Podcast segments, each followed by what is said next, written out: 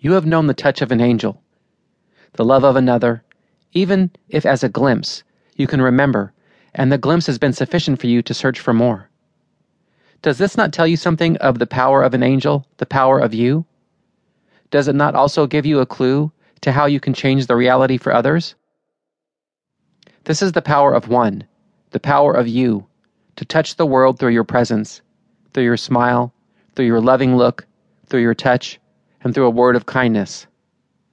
This loving touch, no matter how fleeting, immediately affects a change in the other.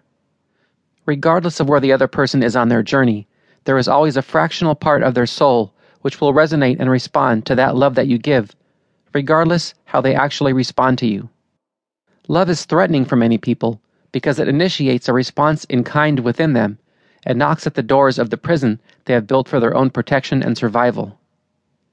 You can become threatening and their artificial response, the response they are playing out in their life drama, is one of flight or fight. For others, the love of an angel is magical it can change a person's feeling, turn them to look in a different direction, inspire them to make new choices, or encourage them to be more of themselves and experience for themselves the presence you brought to them. It is time for the whole human nightmare to end.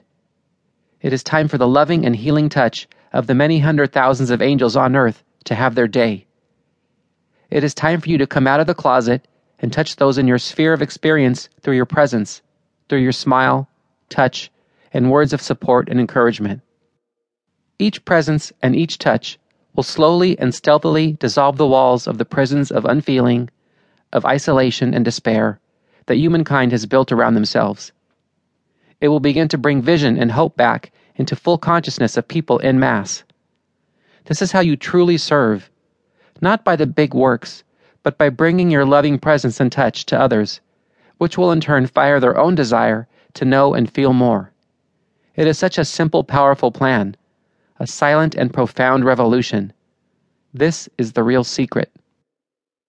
People are waiting for a master to appear, or the invasion of some higher beings from outer space, or some terrible event to wake everybody up, or ascension to magically transform everyone into beings of light. The second coming is, however, the coming of you and your remembering of who you are.